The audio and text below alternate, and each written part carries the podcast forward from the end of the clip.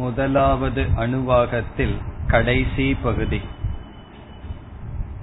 சவா ஏஷ புருஷோன்னரசமயஹ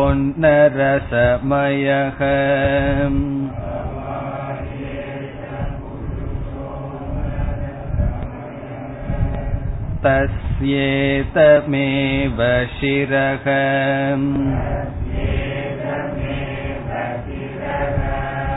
அயம் தக்ஷிணப் பக்ஷஹ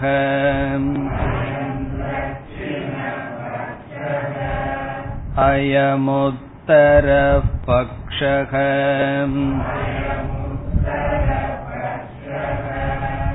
அயம் ஆத்மா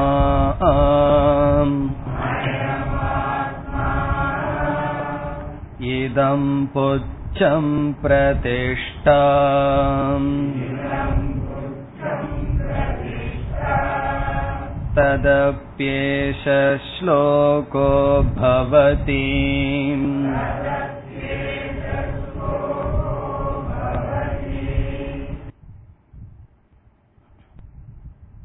பஞ்சபூதங்கள் பிரம்மத்திடம் ஏற்றுவிக்கப்பட்டது, அதை அத்தியாரோபம் என்று பார்த்தோம். பிறகு அவைகள் பிரம்மத்திடம் இல்லை என்று அபவாதம் செய்யும் இடத்தில் ஐந்து கோஷங்கள் அபவாதம் செய்யப்படுகின்றது. அத்தியாரோபம் செய்யப்பட்டது பஞ்சபூதங்கள், அபவாதம் செய்யப்படுவது ஐந்து கோஷங்கள். ஒவ்வொரு கோஷமும் ஆத்மா அல்ல அல்ல என்று கூறப்பட்டு வர இருக்கின்றது. ஏன் இவ்விதம் செய்யப்படுகிறது என்றால், ஐந்து பூதமும் பரம்பொருளிடம் இல்லை என்று சொல்லி முடித்தால் அந்த பரம்பொருள் வெளியே ஒரு விஷயமாக இருக்கும். அப்படி புரிந்து கொள்ளாமல் யோவேத நிகிதம் குகாயாம், தானாக அந்த பிரம்மத்தை புரிந்து கொள்ள வேண்டும். ஆகவே ஐந்து கோஷத்தை நீக்கி வந்தால் அதற்கு சாட்சியாக அந்த பரம்பொருளை புரிந்து கொள்ள முடியும். இவ்விதம் செய்வதில் ஒரு குறை வரலாம். ஒவ்வொரு கோஷத்தை நீக்கியதற்கு பிறகு என்னுடைய ஐந்து கோஷத்துக்கு சாட்சியாக ஆத்மா ஒன்று இருக்கிறது, இனி ஒருவருடைய ஐந்து கோஷத்துக்கு சாட்சியாக ஆத்மா இருக்கிறது என்று பல ஆத்மா வந்துவிடலாம். ஆகவே உபனிஷத் என்ன செய்கின்றது, அன்னமய கோஷத்தை நீக்கியவுடன் பிராணமய கோஷத்திற்கு செல்வதற்கு முன் அன்னமய கோஷமும் பிரபஞ்சமும் சமஷ்டியும் ஒன்று என்று காட்டுகிறது. அப்பொழுது இந்த அன்னமய கோஷத்தை நாம் நீக்கும் பொழுது அன்னமய பிரபஞ்சத்தையும் அனாத்மா என்று நீக்கிவிடுகின்றோம். இவ்விதம் இனி வரப்போகின்ற பகுதிகளில் ஒரு கோஷத்தை அறிமுகப்படுத்தி அது ஆத்மா என்று சொல்லி, பிறகு அது ஆத்மா அல்ல என்ற அடுத்த கோஷத்தை அறிமுகப்படுத்தப்படும். அதற்கு முன் செய்கின்ற முதல் காரியம், ஒரு கோஷமும் வியஷ்டியும் சமஷ்டியும் ஒன்று என்கின்ற அறிவானது கொடுக்கப்படுகிறது. இதில் எந்த ஒரு தத்துவமும் உபதேசம் செய்தால் அது நமக்கு அறிவாக மாற வேண்டும். ஒரு கால் நம்முடைய மனம் தகுதி அடையவில்லை என்றால் அதே அந்த அறிவை நாம் அறிவாக மாற்றுவதற்கு சில காலம் உபாசனை செய்ய வேண்டும். சென்ற வகுப்புல பார்த்தோம், ஒரு கணக்க ஆசிரியர் எடுத்து சொல்லி புரிய வைக்க முயற்சி பண்றார்.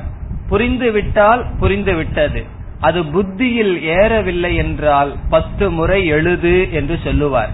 அது என்ன, அப்படி பத்து முறை அதே கணக்கை எழுதும் பொழுது அந்த சூக்ஷ்ம தத்துவம் மனதில் புரிந்து கொள்ள வாய்ப்பு இருக்கிறது. அந்த கிளாஸ்ல சொல்ற இம்போசிஷன் வேதாந்தத்துல சொல்லப்படுகின்ற உபாசனை.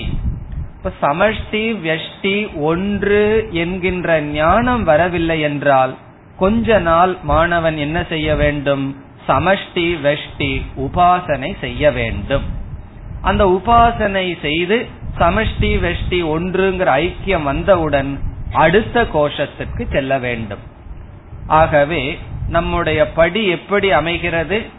முதலில் அன்னமய கோஷம் ஆத்மா, அடுத்த பிராணமய கோஷம் ஆத்மா என்று இந்த ஸ்தூல உடலை நீக்கி பிராணனுக்கு செல்வதற்கு முன் அன்னமய கோஷமும் அன்னமய பிரபஞ்சமும் ஒன்று என்ற ஞானம் வர வேண்டும். ஞானம் வந்துவிட்டால் அவன் என்ன செய்வான்? அடுத்த கோஷத்துக்கு செல்வான். அந்த ஞானம் வருவதற்கு முன் இதை ஒன்றாக தியானம் செய்ய வேண்டும், உபாசனை செய்ய வேண்டும். இதுவரை சென்ற வகுப்பில் நாம் பார்த்தோம். இனி அடுத்ததாக உபாசனை என்று சொன்னாலேயே எது ஆலம்பனம் என்ற கேள்வி வருகின்றது. உபாசிக்கப்படுகின்ற தேவதை என்ன என்ற கேள்வி வருகிறது. உபாசகன் யார் என்ற கேள்வி வருகிறது. உபாசகன் யார்? இந்த உபாசனையை யார் செய்ய வேண்டும் என்றால், யாருக்கு இந்த வெஷ்டி ஸ்தூல உடலும் சமஷ்டி பிரபஞ்சமும் ஒன்று என்று புரிந்து கொள்ள முடியவில்லையோ அவன் உபாசகன். இல்லை என்றால் அவன் ஞானியாக இருப்பான், வேதாந்த மாணவனாக இருப்பான். அந்த பக்குவம் வராதவன் உபாசகன், உபாசனை செய்ய வேண்டியவன். இனி உபாசனைக்கு எடுத்துக்கொள்கின்ற ஆலம்பனம், ஆலம்பனம் என்றால் எதை வைத்து உபாசனை செய்வோமோ அது என்னவென்றால் நம்முடைய வெஷ்டி சரீரம், நம்முடைய உடலே ஆலம்பனம் ஆகிறது. பிறகு உபாசிக்க வேண்டிய தேவதை என்னவென்றால் சமஷ்டி பிரபஞ்சம். இந்த மூன்று உபாசகன், சமஷ்டி வெஷ்டி ஐக்கிய ஞானம் வராதவன் உபாசகன். அந்த ஞானம் வந்துட்டா உபாசனை செய்ய வேண்டிய அவசியம் இல்லை. பிறகு உபாசனைக்கான ஆலம்பனம் நம்முடைய சரீரம், ஸ்தூல சரீரம். உபாசிய தேவதை விராட் அல்லது சமஷ்டி ஸ்தூல சரீரம். இதில் எப்படி உபாசனை செய்ய வேண்டும் என்றால், நம்முடைய உடம்ப நம்ம பார்க்கணும், நம்முடைய உடம்ப நம்ம மனசுல தியானிக்கணும், நம்முடைய ஸ்தூல சரீரத்தை மனதுல கொண்டு வந்து இந்த ஸ்தூல சரீரமும் இந்த உலகத்துல பார்க்கிற ஸ்தூல சரீரமும் ஒன்றுதான் என்று தியானிக்க வேண்டும். அப்படி நம்ம தியானிக்கணும். இந்த உடலும் நாம் பார்க்கப்படுகின்ற ஸ்தூல உடல்களுக்குள் வேறுபாடு கிடையாது. இதுவும் பஞ்சபூதத்தில் ஆனது. இந்த உலகத்தில் நான் பார்க்கப்படுகின்ற எல்லா உடல்களும் பஞ்சபூதத்தில் ஆனது. ஆகவே இந்த பிருத்திவி, இந்த உலகத்திற்கும் ஸ்தூலமான உலகத்திற்கும் இந்த ஸ்தூலமான சரீரத்திற்கும் பேதம் இல்லை என்று நாம் தியானித்து வர வேண்டும். எதுவரை தியானிக்கணும்னா, எதுவரை இந்த அறிவு, இந்த தியானம் அறிவாக மாறி நிற்குமோ அதுவரை தியானித்து வர வேண்டும். நாம் என்ன பார்த்தோம்? ஸ்தூல சரீரம் ஆலம்பனம் என்று பார்த்தோம். ஸ்தூல பிரபஞ்சம் உபாசிக்கப்பட வேண்டியதாக பார்த்தோம். இது அன்னமய கோஷத்தில் நன்கு பொருந்தி வரும். பிராணமய கோஷத்திற்கு செல்கின்றோம் என்று வைத்துக் கொள்வோம். அன்னமய கோஷத்திலிருந்து பிராணமய கோஷத்திற்கு நாம் செல்லும் பொழுது என்ன நேரிடும்?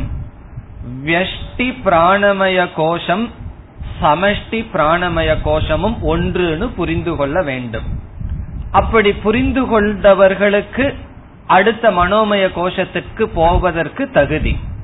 அப்படி புரிந்து கொள்ளாதவர்களுடைய நிலை என்ன? அவர்கள் என்ன செய்ய வேண்டும்? வெஷ்டி பிராணமய கோஷத்தை ஆலம்பனமாக கொண்டு சமஷ்டி பிராணமய கோஷத்தை தியானிக்க வேண்டும். பிறகு மனோமய கோஷத்திற்கு செல்லும் பொழுது என்ன நேரிடும்? நம்முடைய வெஷ்டி, நம்முடைய ஒரு மனதை ஆலம்பனமாக கொண்டு சமஷ்டி மனோமய கோஷத்தை தியானிக்க வேண்டும்.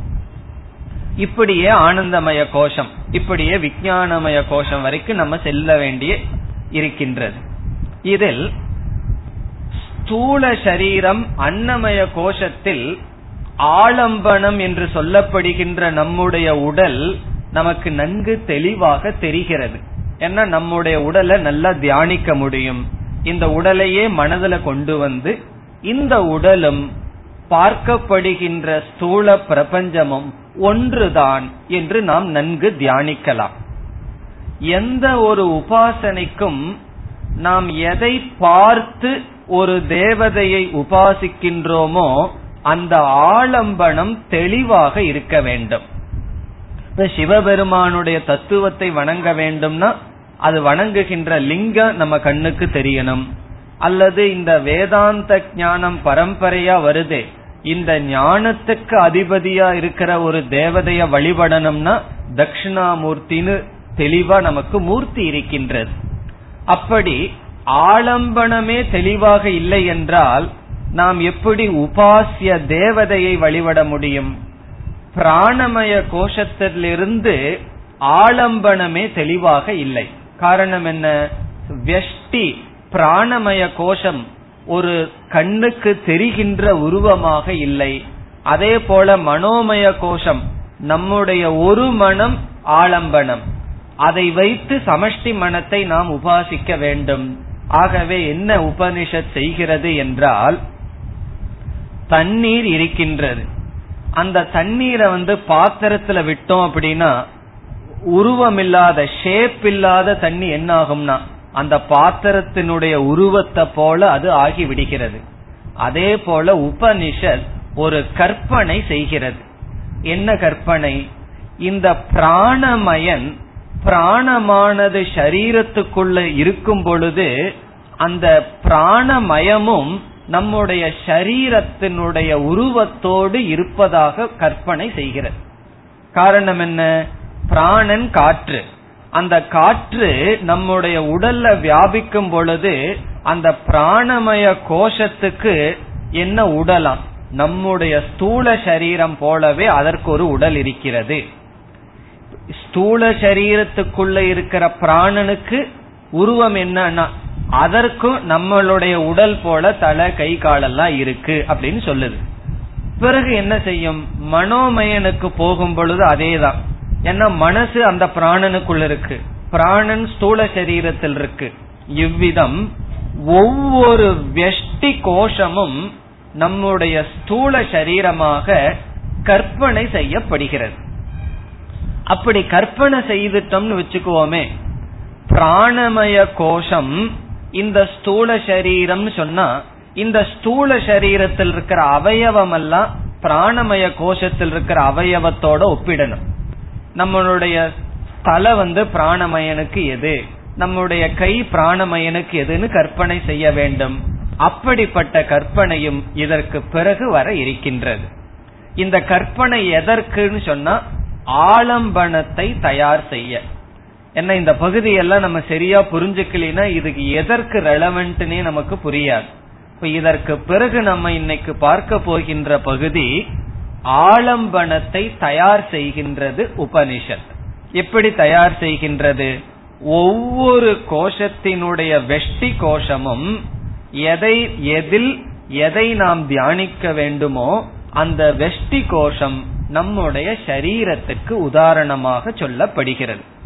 அந்த விளக்கமெல்லாம் பிராணமய கோஷத்திலிருந்து தான் வர இருக்கின்றது. அதற்கு அடித்தளம் அன்னமய கோஷத்திலேயே செய்யப்படுகிறது. இப்பொழுது பிராணமய கோஷத்தை விட்டுருவோம், அந்த இடத்துக்கு வரும்போது சிந்திப்போம். அன்னமய கோஷத்துக்கு நம்ம வருகின்றோம், நம்முடைய ஸ்தூல சரீரம். இந்த ஸ்தூல சரீரத்தை ஆலம்பனமாக கொண்டு, அதாவது ஒரு குறியாக கொண்டு இதில் சமஷ்டி பிரபஞ்சமும் ஒன்று என்று பார்க்க வேண்டும். இந்த ஸ்தூல சரீரத்தை ஐந்து பாகமாக உபனிஷத் பிரிக்கிறது. நம்மளுடைய உடலையே ஐந்து பாகமாக பிரிக்கின்றது.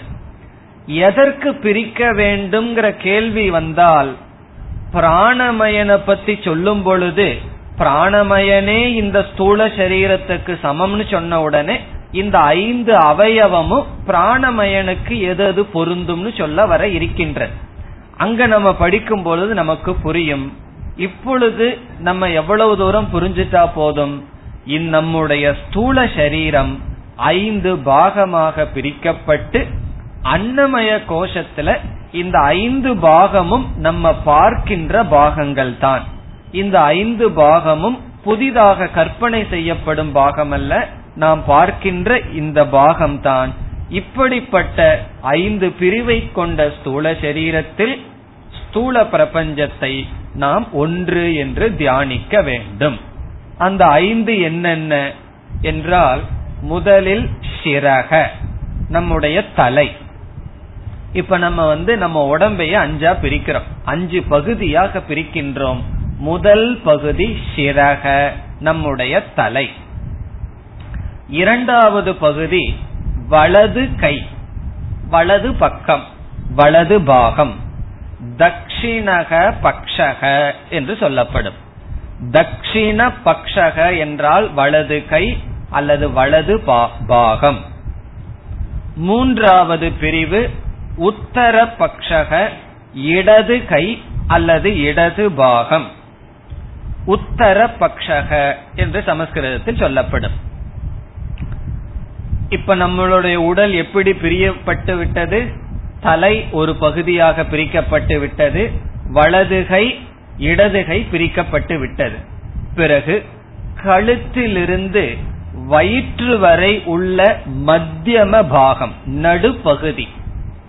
அந்த நடுப்பகுதியை ஆத்மா என்று சொல்லப்படுகிறது. எது முக்கியமோ அதை ஆத்மான்னு சொல்லுவார்கள், மத்தியமமான பகுதியை ஆத்மான்னு சொல்லுவார்கள். அப்படி ஆத்மா என்ற சொல் பயன்படுத்தப்படுகிறது. அது நான்காவது பிரிவு.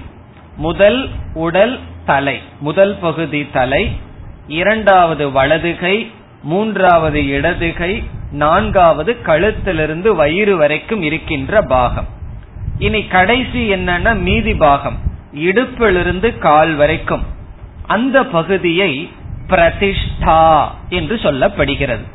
பிரதிஷ்டான அதுதான தாங்குகின்றது, தாங்கும் பகுதி. நம்முடைய இடுப்பிலிருந்து முழு உடல் கால் வரைக்கும் இருக்கின்ற பகுதி பிரதிஷ்டா என்ற சப்தத்தில் சொல்லப்படுகிறது. அதாவது கீழ்பகுதி. அது பிரதிஷ்டான்னு சொல்வதற்கு காரணம் என்ன? இந்த உடலையே நம்மளுடைய கால் தானே தாங்குகின்றது, அந்த பகுதி தானே தாங்குகின்றது. ஆகவே பிரதிஷ்டா. அதற்கு இனி ஒன்னு, ஒரு பறவை வந்து பறந்து போகும்போது அதற்கு ஆதாரமாக இருப்பது வால், டெயில், புச்சம்னு சமஸ்கிருதத்துல சொல்லப்படும்.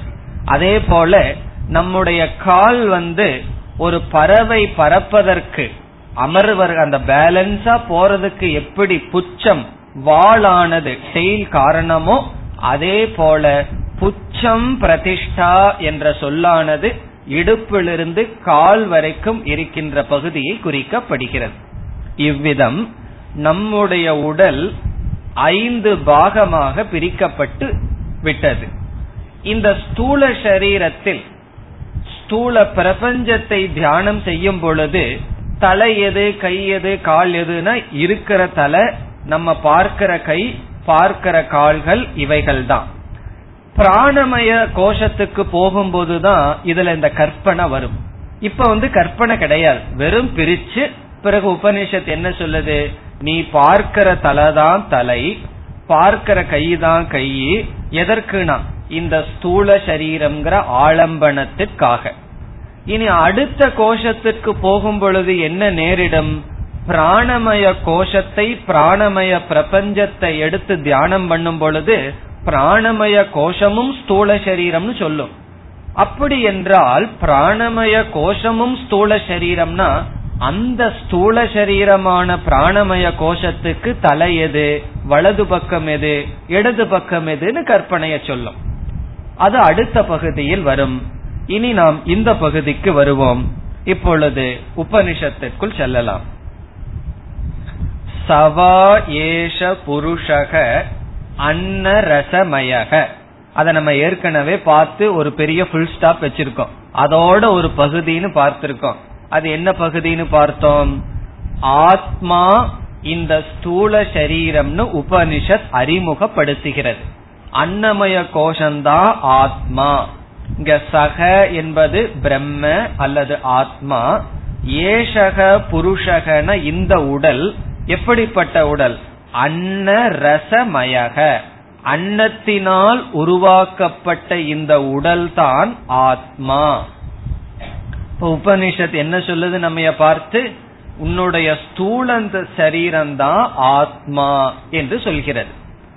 இப்படித்தான நான் ஏற்கனவே நினைச்சிட்டு சம்சாரியா இருக்கிறேனேனா அதத்தான் உபனிஷத் சொல்லும் பொழுது அறியாமையில சொல்லல, அத்தியாரோபமா சொல்லுது.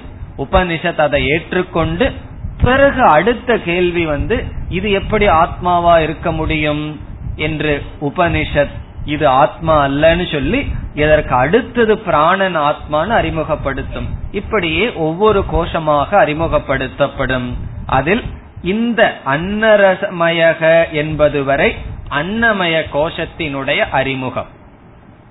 இனி அதற்கு அடுத்த பகுதி இருக்கின்றது, தஸ்ய இதமேவ சிரக என்ற பகுதி ஆலம்பனம். ஆலம்பனத்தை தயார் செய்கின்றது அல்லது நம்முடைய ஸ்தூல சரீரத்தை ஐந்தாக பிரிக்கின்றது. நம்முடைய உடலையே அஞ்சு கூறாக உபனிஷத் பிரிக்கிறது. எப்படி பிரிக்கின்றது? இப்பொழுது உபனிஷத்திற்குள் செல்லலாம். தஸ்ய இதம் ஏவ சிரக. சிரக என்றால் தலை, இதம் என்றால் நம்ம கண்ணு முன்னாடி பார்த்துட்டு இருக்கிறமே இந்த தலை, அதுதான் சிரஸ் என்றால் தலை பகுதியாக இருக்கின்றது. தஸ்ய இதமேவ சிரக. தஸ்யன இந்த அன்னமயத்துக்கு, இந்த புருஷனுக்கு, இந்த உடலுக்கு இதுதான் சிரம், இதுதான் தலை. இதனுடைய பொருள் என்னவென்றால், இந்த உடலை அஞ்சா பிரிச்சாச்சு. தலைப்பகுதி, வலதுகை, இடதுகை, இடம், நடுப்பகுதி, கீழ்பகுதின்னு அஞ்சா பிரிச்சாச்சு. இனி அடுத்த கேள்வி, அன்னமய கோஷத்துக்கு எது தலை, எது கை, எது கால்னு சொன்னா எதை நம்ம தலை கையின்னு பார்த்துட்டு இருக்கிறோமோ அதுதான். புதுசா கற்பனை பண்றதுக்கு ஒண்ணு இல்லைன்னு சொல்லுது. பிறகு பிராணமய கோஷத்துக்கு போன உடனே உபனிஷத் என்ன சொல்லும், பிராணமய கோஷம் இந்த சரீரத்தை போல அல்லது ஒரு சரீரத்தை போலன்னு சொல்லும். அப்படி என்றால் பிராணமய கோஷம் சரீரத்தை போலன்னா அந்த பிராணமய கோஷத்தினுடைய தலை என்ன, கை என்ன, கால் என்னன்னு கற்பனை பண்ணும். அதற்கு தான் இந்த ஐந்து விதமான கூறானது வேறுபாடானது அவசியம். வெறும் ஸ்தூல சரீரத்துக்கு மட்டும்தான் இப்படி நம்ம பிரிக்க வேண்டாம், ஏன்னா ஆலம்பனமே தெளிவாக இருக்கின்றது. ஆகவே ஆனா உபனிஷத் இங்கேயே அந்த பிரிவை ஆரம்பித்து விட்டது. அதனால சொல்லுது, இதம் என்றால் பிரசித்தம், நமக்கு பிரசித்தமா இருக்கிற தலை தான் சிரசாக இருக்கின்றது இந்த உடலுக்கு. இப்போ அயம் இதமேவ சிரக. அடுத்தது அயம் தக்ஷிண பக்ஷக. அயம் என்றால் இது, தக்ஷிண பக்ஷக என்றால் வலது பக்கம், வலது கை. அயம்னா நம்முடைய வலது கை தான் வலது கை அப்படின்னு சொல்லுது. இது கொஞ்சம் புரியாத மாதிரி இருந்தா பிராணமய கோஷத்தை மறுபடியும் விளக்கும் பொழுது நமக்கு புரியும். வலது கை தான் வலது கை. பிறகு அயம் உத்தர பக்ஷக. இடது பக்கம், இடது கை தான் இடது கை. பக்ஷகன்னு சொன்னா அந்த பகுதி, இடது பக்கம். பக்கம் அப்படின்னு அர்த்தம், பார்ட். இடது பக்கம் நம்முடைய இடது கை. பிறகு அயம் ஆத்மா. இதுதான் மத்தியம பகுதி, கழுத்திலிருந்து வயிற்று வரைக்கும் இருக்கின்ற பகுதி. நம்ம எதை பார்க்கிறோமோ அதுதான் அயம் ஆத்மா. இந்த இடத்துல ஆத்மான்னு சொன்னா சச்சிதானந்த ஆத்மா அதெல்லாம் கிடையாது, மத்தியமமான பகுதி, இடைப்பகுதி என்று பொருள். இதம் புச்சம் பிரதிஷ்டா. இதம்னு சொல்லி உபநிஷத் சொல்லும் பொழுது அதனுடைய பார்வை இடுப்பிலிருந்து கால் வரைக்கும் வந்தாச்சு. அந்த பகுதி, கீழ்பகுதியானது இதம் புச்சம், அது ஒரு வாளை போல. வாளை போல அப்படின்னா இந்த இடத்துல வாள் அப்படின்னா டெயில், ஒரு பறவையினுடைய வாள் போல. பிரதிஷ்டா ஆதாரம். ஆதாரம்னா ஆதாரத்தை போல அது இருக்கின்றது. இவ்விதம் ஐந்து விதமாக ஸ்தூல சரீரம் பிரிக்கப்பட்டு விட்டது. இப்ப இந்த இடத்துல அயம் தட்சிண பக்ஷக உத்தர பக்ஷகங்கிறதுல அவ்வளவு ரெலவெண்ட் கிடையாது. நம்ம என்ன புரிஞ்சுக்கிறோம், இந்த ஸ்தூல சரீரம் இருக்கின்றது, அது ஆலம்பனம், அதுதான் இதனுடைய சாரம். பிறகு என்ன, இனி இந்த ஸ்தூல சரீரத்தில் ஸ்தூல பிரபஞ்சத்தை தியானிக்க வேண்டும். எப்பொழுது, இந்த ரெண்டுக்கும் உள்ள சமஷ்டி வஷ்டி ஞானம் வராதவரை.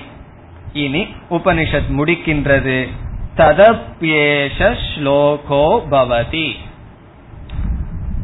தது அபி என்றால் அன்னமய ஆத்மனி அர்த்தே, அன்னமய விஷயத்தில். தது அபி என்றால் தஸ்மின் அர்த்தே, அன்னமயத்தை குறித்த விஷயத்தில். ஏஷக ஸ்லோகக இனிமேல் வருகின்ற ரிக் மந்திரமானது பவதி இருக்கின்றது. இந்த பிராமணோ உபனிஷத் என்ன செய்ய போகிறது என்றால், வியஷ்டி அன்னமயமும் சமஷ்டி அன்ன பிரபஞ்சமும் ஒன்றுதான் என்று சொல்வதற்கு ஒரு ரிக் மந்திரத்தை எடுத்து இங்க காட்டுகின்றது. ஆகவே இனிமேல் வருகின்ற இரண்டாவது பகுதியானது ஒரு ரிக் மந்திரம். அந்த ரிக் மந்திரம் எதை காட்டுகின்றது, அன்னமயமும் அன்னமய கோஷமும் ஒன்றுதான் என்கின்ற விஷயத்தில் இந்த மந்திரமானது படிக்கப்படுகின்றது. ததப்யேஷ ஸ்லோகக பவதி, ஸ்லோககன மந்திரக, பவதின அஸ்தி இருக்கின்றது அல்லது படிக்கப்படுகிறது. இத்துடன் முதல் அணுவாகம் முடிவடைகின்றது. எப்ப ஆரம்பிச்ச முதல் அணுவாகத்தை ரொம்ப நாளைக்கு முன்னாடி ஆரம்பிச்சிருக்கோம். அதனால என்ன செய்வோம், அடுத்த இரண்டாவது அணுவாகத்துக்கு போறதுக்கு முன்னாடி இந்த முதல் அணுவாகத்தினுடைய சாரத்தை பாத்துருவோம், எசன்ஸ பாத்துருவோம். இல்ல அப்படின்னா நம்ம மறந்துருவோம் முதல் அணுவாகத்தினுடைய மைய கருத்து என்ன. அதை பார்த்துட்டு அடுத்த அணுவாகத்திற்குள் நாம் செல்லலாம். இந்த உபனிஷத்துல வந்து ஒவ்வொரு அணுவாகம் என்றால் ஒவ்வொன்றும் பேராகிராஃப் போல இருக்கு, எத்தனையோ கருத்துக்கள் பேசப்பட்டது. நம்ம வந்து சுருக்கமா ஞாபகம் வச்சுக்கணுமே, முதல் அணுவாகத்துல என்னென்ன கருத்து பேசப்பட்டது அதை ஞாபகம் வச்சுட்டு பிறகு அடுத்த அணுவாகத்துக்கு போலாம். இந்த முதல் அணுவாகத்தில் பேசப்பட்ட கருத்துக்களை அஞ்சு தலைப்பாக நாம் பிரித்து கொள்ளலாம்.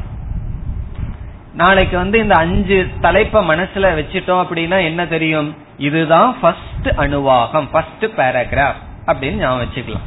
முதல்ல அஞ்சு ஐந்தையும் சொல்லிட்டு சுருக்கமாக அந்த அஞ்சு என்னன்னு பார்க்கலாம். முதல் பாயிண்ட் சூத்திர வாக்கியம். அஞ்சு தலைப்பு அல்லது அஞ்சு பாயிண்ட் இதில் இருக்கிறதா ஞாபகம் வச்சுக்குவோம். அதுல முதல் சூத்திர வாக்கியம், இரண்டாவது விருத்தி வாக்கியம். இரண்டாவது இந்த அணுவாகத்தில் பேசப்பட்ட கருத்து விருத்தி வாக்கியம். மூன்றாவது சிருஷ்டிகி, சிருஷ்டிகி. நான்காவது அன்னமய ஆத்மா, அன்னமயக ஆத்மா என்பது. ஐந்தாவது கருத்து ஆலம்பனம், உபாசனைக்கு உபாசனார்த்தம் ஆலம்பனம். இந்த அஞ்சு டாபிக் தான் முதல் அணுவாகத்தில் பேசப்பட்டது. உண்மையிலேயே இந்த அஞ்சையும் நான் உங்களுக்கு சொன்னதுக்கு பிறகு இதை நான் விளக்க வேண்டிய அவசியமே இல்லை, சொன்ன உடனே எல்லாம் ஞாபகம் வரும். எப்படி, சூத்திர வாக்கியம் முதல்ல வந்தது. சூத்திர வாக்கியம் எது, சூத்திர வாக்கியம் பிரம்மவிது ஆப்னோதி பரம், அதான் சூத்திர வாக்கியம் முதல் டாபிக். அதுல வந்து மூன்று கருத்துக்கள் அறிமுகப்படுத்தப்பட்டதுன்னு பார்த்தோம். பிரம்ம விது பரம் ஆப்னோதி, பிரம்மன் விஷயம், அந்த பிரம்மத்தை அறிதல், பிறகு பரத்தை அடைதல். மூணு விஷயம் சூத்திர வாக்கியத்துல அறிமுகப்படுத்தப்பட்டது. அதெல்லாம் நம்ம அந்த நோட்ஸ்ல படிச்சோம்னா நமக்கு புரிஞ்சிடும். முதல்ல சூத்திர வாக்கியம், இந்த அணுவாகத்துல ஃபர்ஸ்ட் டாபிக் சூத்திர வாக்கியம். இனி இரண்டாவது டாபிக் என்ன, விருத்தி வாக்கியம். இந்த விருத்தி வாக்கியம்னு வரும் பொழுது உபனிஷத் என்ன செய்தது, ததப்பி ததப்பி ஏஷக ஸ்லோகோ பவதின்னு சொல்லி ஏஷா அபியுக்தா, இந்த ரிக் அபியுக்தான்னு சொல்லி சூத்திர வாக்கியத்துல சொன்னதே விருத்தி வாக்கியம் என்றால் சூத்திர வாக்கியத்தை சுருக்கமாக விளக்குகின்ற வாக்கியம் ஒரு ரிக் மந்திரத்தை சொல்லி மூன்று தலைப்புகளும் சுருக்கமாக விளக்கப்பட்டது. எப்படி விளக்கப்பட்டது? விருத்தி வாக்கியம் ஞாபகம் இருக்கோ? சத்தியம் ஞானம் அனந்தம் பிரம்ம யோவேத நிகிதம் குகாயாம் பரமே வ்யோமன் சோஷ்ணுதே சர்வான் காமான் சக இதி. அந்த இதுவரை இதிங்கிற சொல்ற வரை விருத்தி வாக்கியம் சூத்திர வாக்கியத்தை விளக்கிய வாக்கியம் விருத்தி வாக்கியம். இந்த மூணு கருத்து சூத்திர வாக்கியத்துல சொல்லப்பட்டது, அது விருத்தி சுருக்கமாக விளக்கப்பட்டது. அது இந்த அனுவாகத்தில் இரண்டாவது டாபிக். இனி மூன்றாவதாக என்ன வந்தது? இந்த விருத்தி வாக்கியத்தை விளக்கணுமே, சுருக்கமா விளக்கினா போதாதே, ஆகவே மிக அதிகமாக வியாக்கியானம் செய்ய வேண்டும்னு சிருஷ்டி அறிமுகப்படுத்தப்பட்டது. எப்படி சிருஷ்டி அறிமுகப்படுத்தப்பட்டது? தஸ்மாத் வா ஏதஸ்மாத் ஆத்மன ஆகாஷ சம்பூதக என்றெல்லாம் சிருஷ்டி பேசப்பட்ட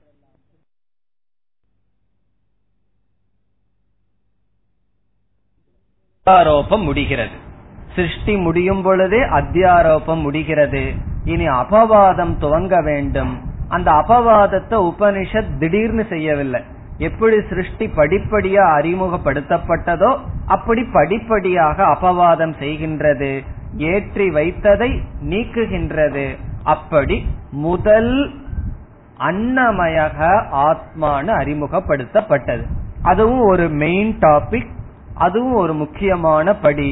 முதலில் இந்த ஸ்தூல சரீரம்தான் ஆத்மா என்று அறிமுகப்படுத்தப்பட்டது.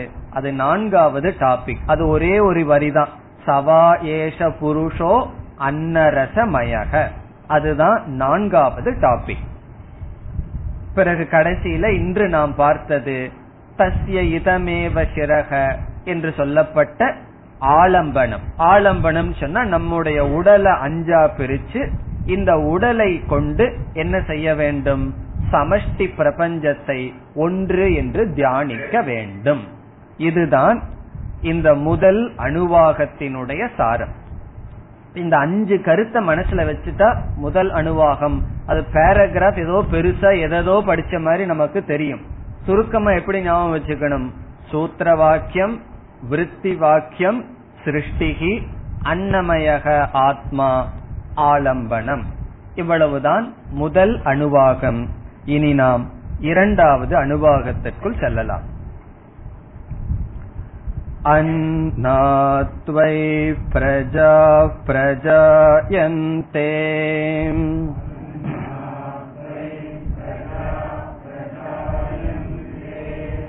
யாகாஸ்ச ப்ருதிவேகம் ஸ்ருதாஹ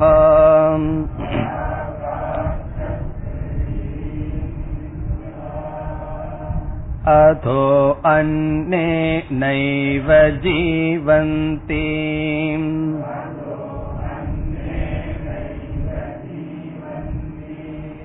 அதைன தபியந்த்யந்ததஹ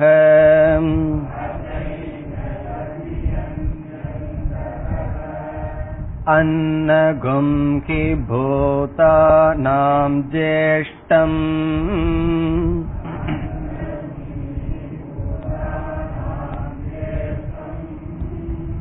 தஸ்மாத் சர்வௌஷதமுச்யதே.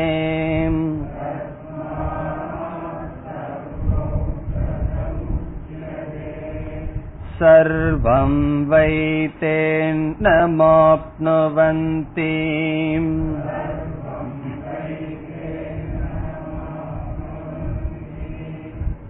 ஏனம் ப்ரஹ்மோபாஸதே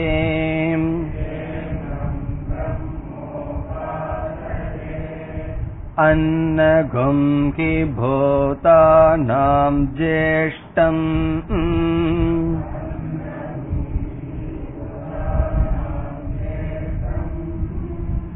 தஸ்மாத் சர்வௌஷதமுச்யதே.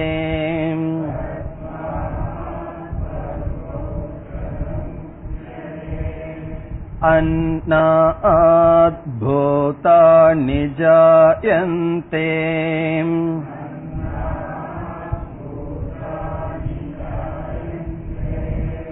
ஜாதான்யன்னேன வர்தந்தே.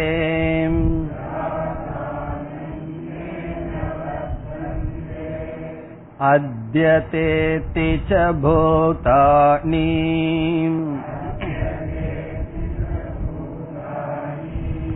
தஸ்மாத் அன்னம் ததோச்சத இதி.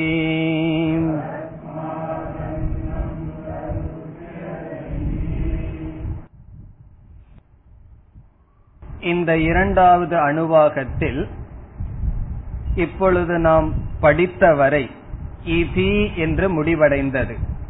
இதுவரை ரிக் மந்திரம் ததப்யேஷ ஸ்லோகோ பவதி என்று சொல்லப்பட்டது.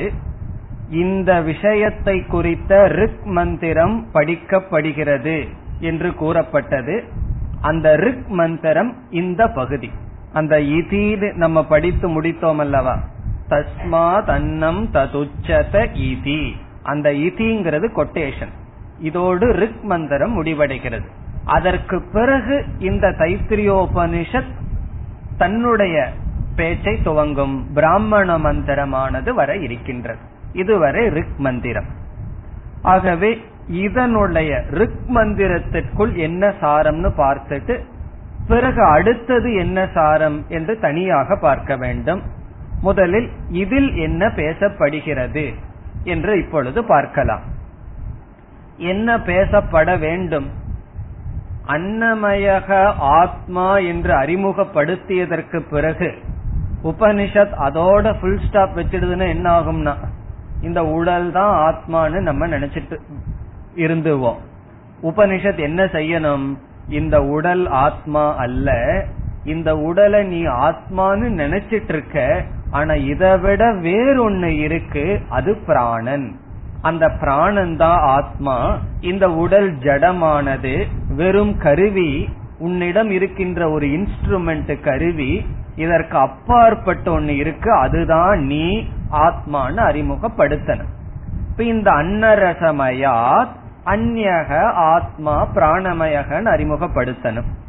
அப்படி அறிமுகப்படுத்தி அன்னமயத்திலிருந்து பிராணமயத்திற்கு ஒருவன் போகும் பொழுது அவன் எப்படி போகணும்? அன்னமயத்துல மட்டும் அபிமானத்தை விடாம அன்ன பிரபஞ்சத்திலையும் அபிமானத்தை விடணும்.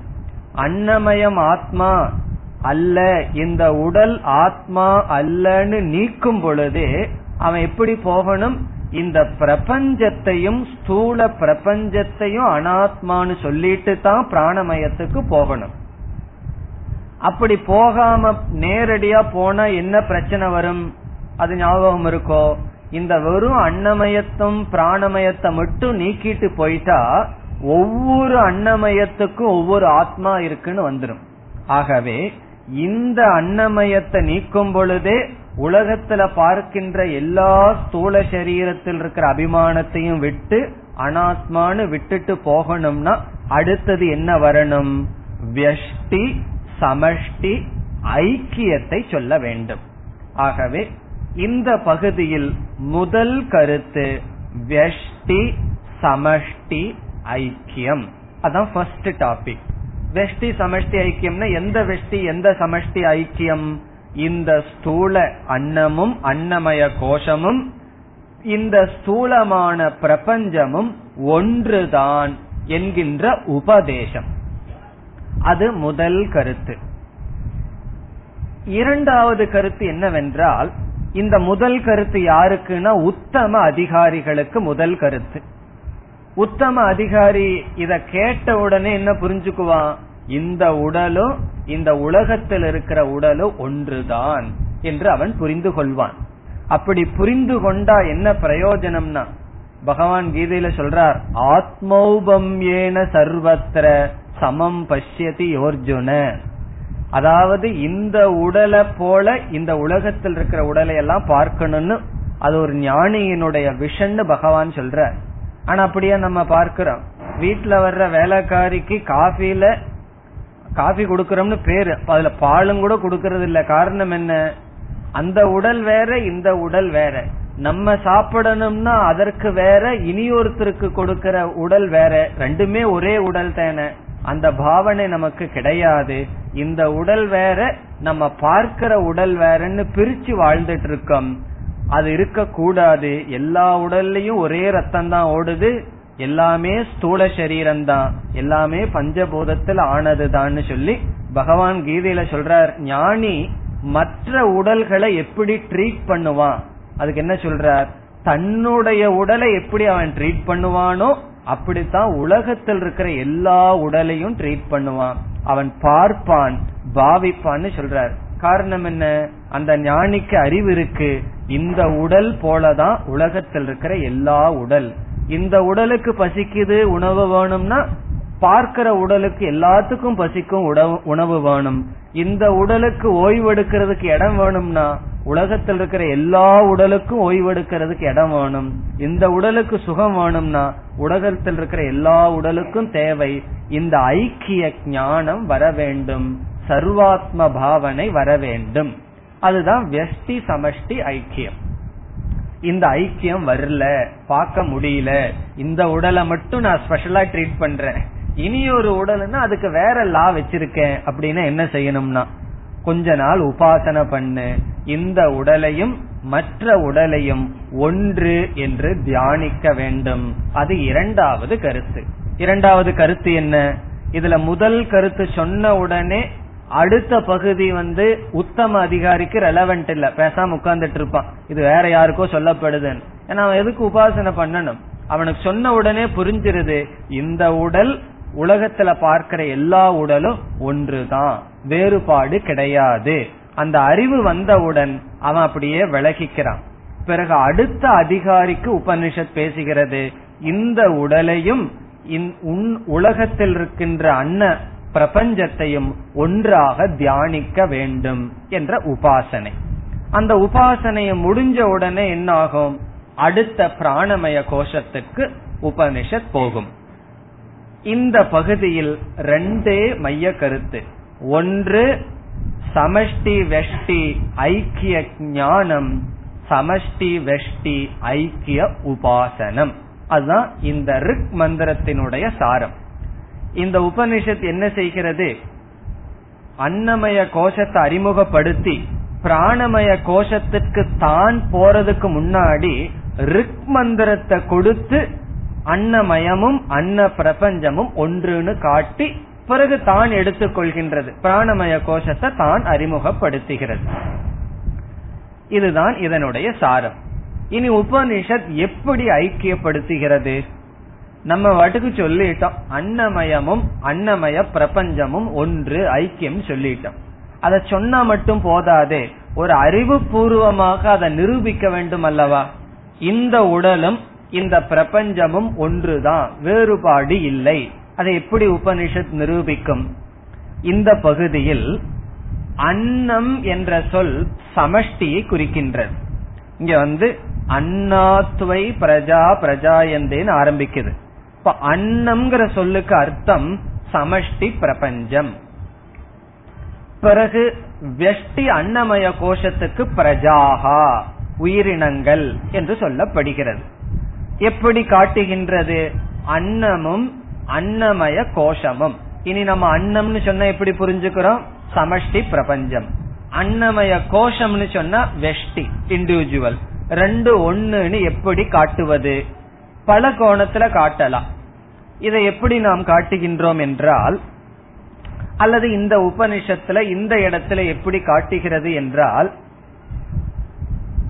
வெஷ்டியிலிருந்துதான் சமஷ்டியிலிருந்துதான் வெஷ்டியானது தோன்றியது என்று, அன்னத்திலிருந்து அன்னமயம் தோன்றியது என்று காரண காரிய சம்பந்தத்தை காட்டி ஐக்கியப்படுத்துகிறது.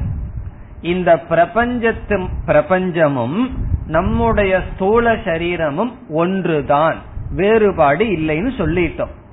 எதனுடைய அடிப்படையில் ஒன்று என்றால், இந்த சமஷ்டியிலிருந்துதான் வெஷ்டியானது தோன்றுகிறது. சமஷ்டி என்பது காரணம், வெஷ்டி என்பது காரியம் என்று காரண காரிய சம்பந்தத்தை அறிமுகப்படுத்தி சமஷ்டி வெஷ்டி ஐக்கியம் செய்கிறது. உதாரணத்தை பார்த்தா நமக்கு புரிஞ்சிடும். எந்த உதாரணத்துக்கு செல்ல வேண்டும்? களிமண் பானை, ஒரு பெரிய களிமண் குவியல் இருக்கு. அந்த களிமண் குவியல்ல இருந்து விதவிதமான பானை பண்ணி வச்சிருக்கோம். சின்ன பானை, பெரிய பானை, சில பேர் அப்படித்தானே சின்னதா இருப்பார்கள், சில பேர் பெரியதா இருப்பார்கள். அப்படி விதவிதமான பானைகள் செய்யப்பட்டுள்ளது. இப்பொழுது என்ன நம்ம காட்டணும்? இந்த சின்ன பெரிய பானைகள் எல்லாம் வெஷ்டி, சமஷ்டியா இருக்கிறது களிமண். இந்த ரெண்டுக்கு ஐக்கியத்தை நம்ம காட்டணும். எப்படி காட்டலாம்? களிமண்ணிலிருந்து, சமஷ்டியான களிமண்ணிலிருந்து தான் வெஷ்டியான சின்ன சின்ன இண்டிவிஜுவல் பானைகள் எல்லாம் தோன்றியது. பிறகு அந்த சமஷ்டியான களிமண்ணில தான் அந்த பானைகள் காக்கப்படுகிறது. பிறகு மீண்டும் பானையெல்லாம் உடைஞ்சு போயிட்டா எங்க போகும்னா அந்த சமஷ்டியான களிமண்ணில் லயமடைகிறது என்று காட்டுவதிலிருந்து என்ன புரிஞ்சுக்கலாம்? இந்த வெஷ்டி பானையும் சமஷ்டி களிமண் ஒரே தத்துவத்தில் ஆனது என்று புரிந்து கொள்ளலாம். அதே போல உபனிஷத் சொல்கிறது, எல்லா ஜீவராசிகளினுடைய சரீரமும் வெஷ்டி, இண்டிவிஜுவல் சரீரம் அன்னத்திலிருந்து, சமஷ்டியிலிருந்து தோன்றியது. பிறகு அன்னத்தினால் அது காக்கப்படுகிறது. இறுதியில் மீண்டும் அன்னத்தில் சென்று லயமடைகிறது. இப்ப நம்ம எல்லா உடலுக்கும் பஞ்சபூதம் தானே. ஒருத்தன் ஏழையா இருக்கலாம், பணக்காரனா இருக்கலாம், அறிவாளியா இருக்கலாம், முட்டாளா இருக்கலாம். எல்லா ஸ்தூல சரீரம் எதனால் ஆனது? பஞ்சபூதத்தில் ஆனது. பிறகு அல்லது வேறு விதத்துல சொன்னா சாப்பாட்டுல ஆனது. பெற்றோர் சாப்பிட்ட சாப்பாட்டிலிருந்து உடல் வந்தது. பிறகு நம்மளுடைய உணவிலிருந்து இந்த உடல் வளர்ந்தது, காக்கப்படுகிறது. இறந்துட்டா என்ன ஆகும்னா மீண்டும் இந்த உடல் மற்ற ஜீவராசிகளுக்கு உணவாக போகிறது. நம்ம புதைச்சாங்கன்னு வச்சுக்குவோமே, பிறகு உடல் இருக்கிறதெல்லாம் மரம் செடி கொடிகளுக்கு உணவாக போகிறது. இவ்விதம் உணவினால் தோன்றி, உணவினால் காக்கப்பட்டு, உணவுக்குள்ளேயே செல்கின்ற இந்த உடல், இந்த உணவிலிருந்து வேறுபாடு இல்லை, உணவுன சமஷ்டியிலிருந்து வேறுபாடு இல்லை என்று ஐக்கிய ஞானத்தை கொடுக்கிறது. உபனிஷத்து ஐக்கிய ஞானத்தை சும்மா ஒன்றுன்னு சொல்லல, இந்த காரண காரிய பாவனைய காட்டி ஐக்கியம்னு சொல்லுது. அதை யாரு கேட்பா? மத்தியம அதிகாரி, மந்த அதிகாரியும் உத்தம அதிகாரி அதை கேட்கிறார்கள். உத்தம அதிகாரிக்கு புரிந்து விடுகிறது, அவன் அதோட நின்னுக்குவான். பிறகு அடுத்த பகுதி என்னன்னா உபாசனை வந்துடும். நீ இந்த ரெண்டு ஒன்றுன்னு உபாசனை செய் என்ற பகுதி வரும். இப்பொழுது முதல் பகுதிக்கு செல்லலாம். இந்த முதல் பகுதி வந்து உத்தம அதிகாரி. எல்லாத்துக்கும் பொதுவா உபனிஷத் சொல்லுது, புரிஞ்சிட்டவங்க அதோட நின்னுக்கலாம், புரியாதவங்க உபாசனை செய்ய வேண்டும். உபனிஷத் என்ன செய்கின்றது? சமஷ்டி வெஷ்டி ஐக்கியப்படுத்துகிறது. எப்படி? இப்பொழுது உபனிஷத்திற்குள் செல்லலாம். அன்னாத்வை பிரஜாஹா பிரஜாயந்தே. அன்னாத் என்றால் சமஷ்டி, அன்னத்திலிருந்து, சமஷ்டியிலிருந்து, முழுமையிலிருந்து. அன்னாத் அன்னத்திலிருந்து. பிரஜாஹா உயிரினங்கள். இந்த இடத்துல பிரஜாகா என்றால் வெஷ்டி அன்னமய கோஷங்கள். வெஷ்டினா இண்டிவிஜுவல், தனித்தனி அன்னமய கோஷங்கள். என்ன? பிரஜாயந்தே தோன்றியது. இத நம்ம புரிஞ்சுக்கும் பொழுது பெரிய களிமண் குவியலிலிருந்து விதவிதமான ஒவ்வொரு பானைகளும் தோன்றியது. அதுபோல அன்னாத் விராட் ஆத்மனக. விராட்டுன்னு பார்த்திருக்கோம், ஞாபகம் இருக்கோ அந்த சொல்? விராட்டுன்னு சொன்னா ஸ்தூல பிரபஞ்சத்திற்கு அபிமானியான தேவதை. அந்த ஈஸ்வரன் ஸ்தூல பிரபஞ்சத்தோட தன்னை பார்த்தார்னா அந்த தத்துவத்துக்கு விராட். அப்படிப்பட்ட விராட்டிலிருந்து பிரஜாகா. இந்த இடத்துல பிரஜாகா என்றால் பிரஜைகளினுடைய, ஜீவராசிகளினுடைய ஸ்தூல சரீரம் அவை தோன்றியது. பிரஜாயந்தே தோன்றியது. நம்முடைய ஒவ்வொருவருடைய உடலும் அந்த சமஷ்டியான ஈஸ்வரனிடமிருந்து, ஸ்தூல பிரபஞ்சத்திடமிருந்து தோன்றியது, அன்னத்திடமிருந்து தோன்றியது. இந்த இடத்துல பிரஜாகான்னு சொல்லப்பட்ட சொல் உயிரினங்கள்னு பார்த்தோம். உபனிஷத் வந்து நம்முடைய உடல் தானா அல்லது வேற ஏதாவது உயிரினங்களுக்கு உடல் எக்ஸப்ஷன் விதிவிலக்கு இருக்கா அப்படின்னு சந்தேகம் வேண்டாம். எல்லா ஜீவராசிகளினுடைய உடலும் சமஷ்டியிலிருந்து தான் தோன்றியிருக்கு என்பதை நிச்சயப்படுத்துகிறது. அடுத்த பகுதியில் யாகாஸ்ச பிருத்திவீம் ஸ்ருதாகா. யாகாஸ்ச என்றால் எல்லா விதமான, யாகாஸ்ச விதிவிலக்கு இல்லாமல் எல்லா விதமான, எல்லா விதமான பிரஜாகா அப்படின்னு பொருள். யாகாஸ்ச பிரஜாகா, யாகாஸ்சனா எந்தெந்த அல்லது எல்லா விதமான உயிரினங்களும். அந்த உயிரினங்கள் எல்லாம் எங்க இருக்குன்னா பிருத்திவீம் ஸ்ருதாகா. பிருத்திவீம் என்றால் பிருத்திவியை, ஸ்ருதாகனா ஆஸ்ருதாகா, பிருத்திவியை ஆசிரிச்சு, பிருத்திவியை சார்ந்து. ஆஸ்ருதாகனா டிபெண்டன்ட், சார்ந்துன்னு பொருள். இந்த உலகத்தை, இந்த பூமியை சார்ந்து இருக்கின்ற யாகாஸ்ச எல்லா விதமான பிரஜாகா பிரஜைகள். முன்வரியில சேர்த்திக்கணும், பிரஜாயந்தே தோன்றியுள்ளது, அன்னத்திடமிருந்து, விராட்டிடமிருந்து, சமஷ்டியிடமிருந்து.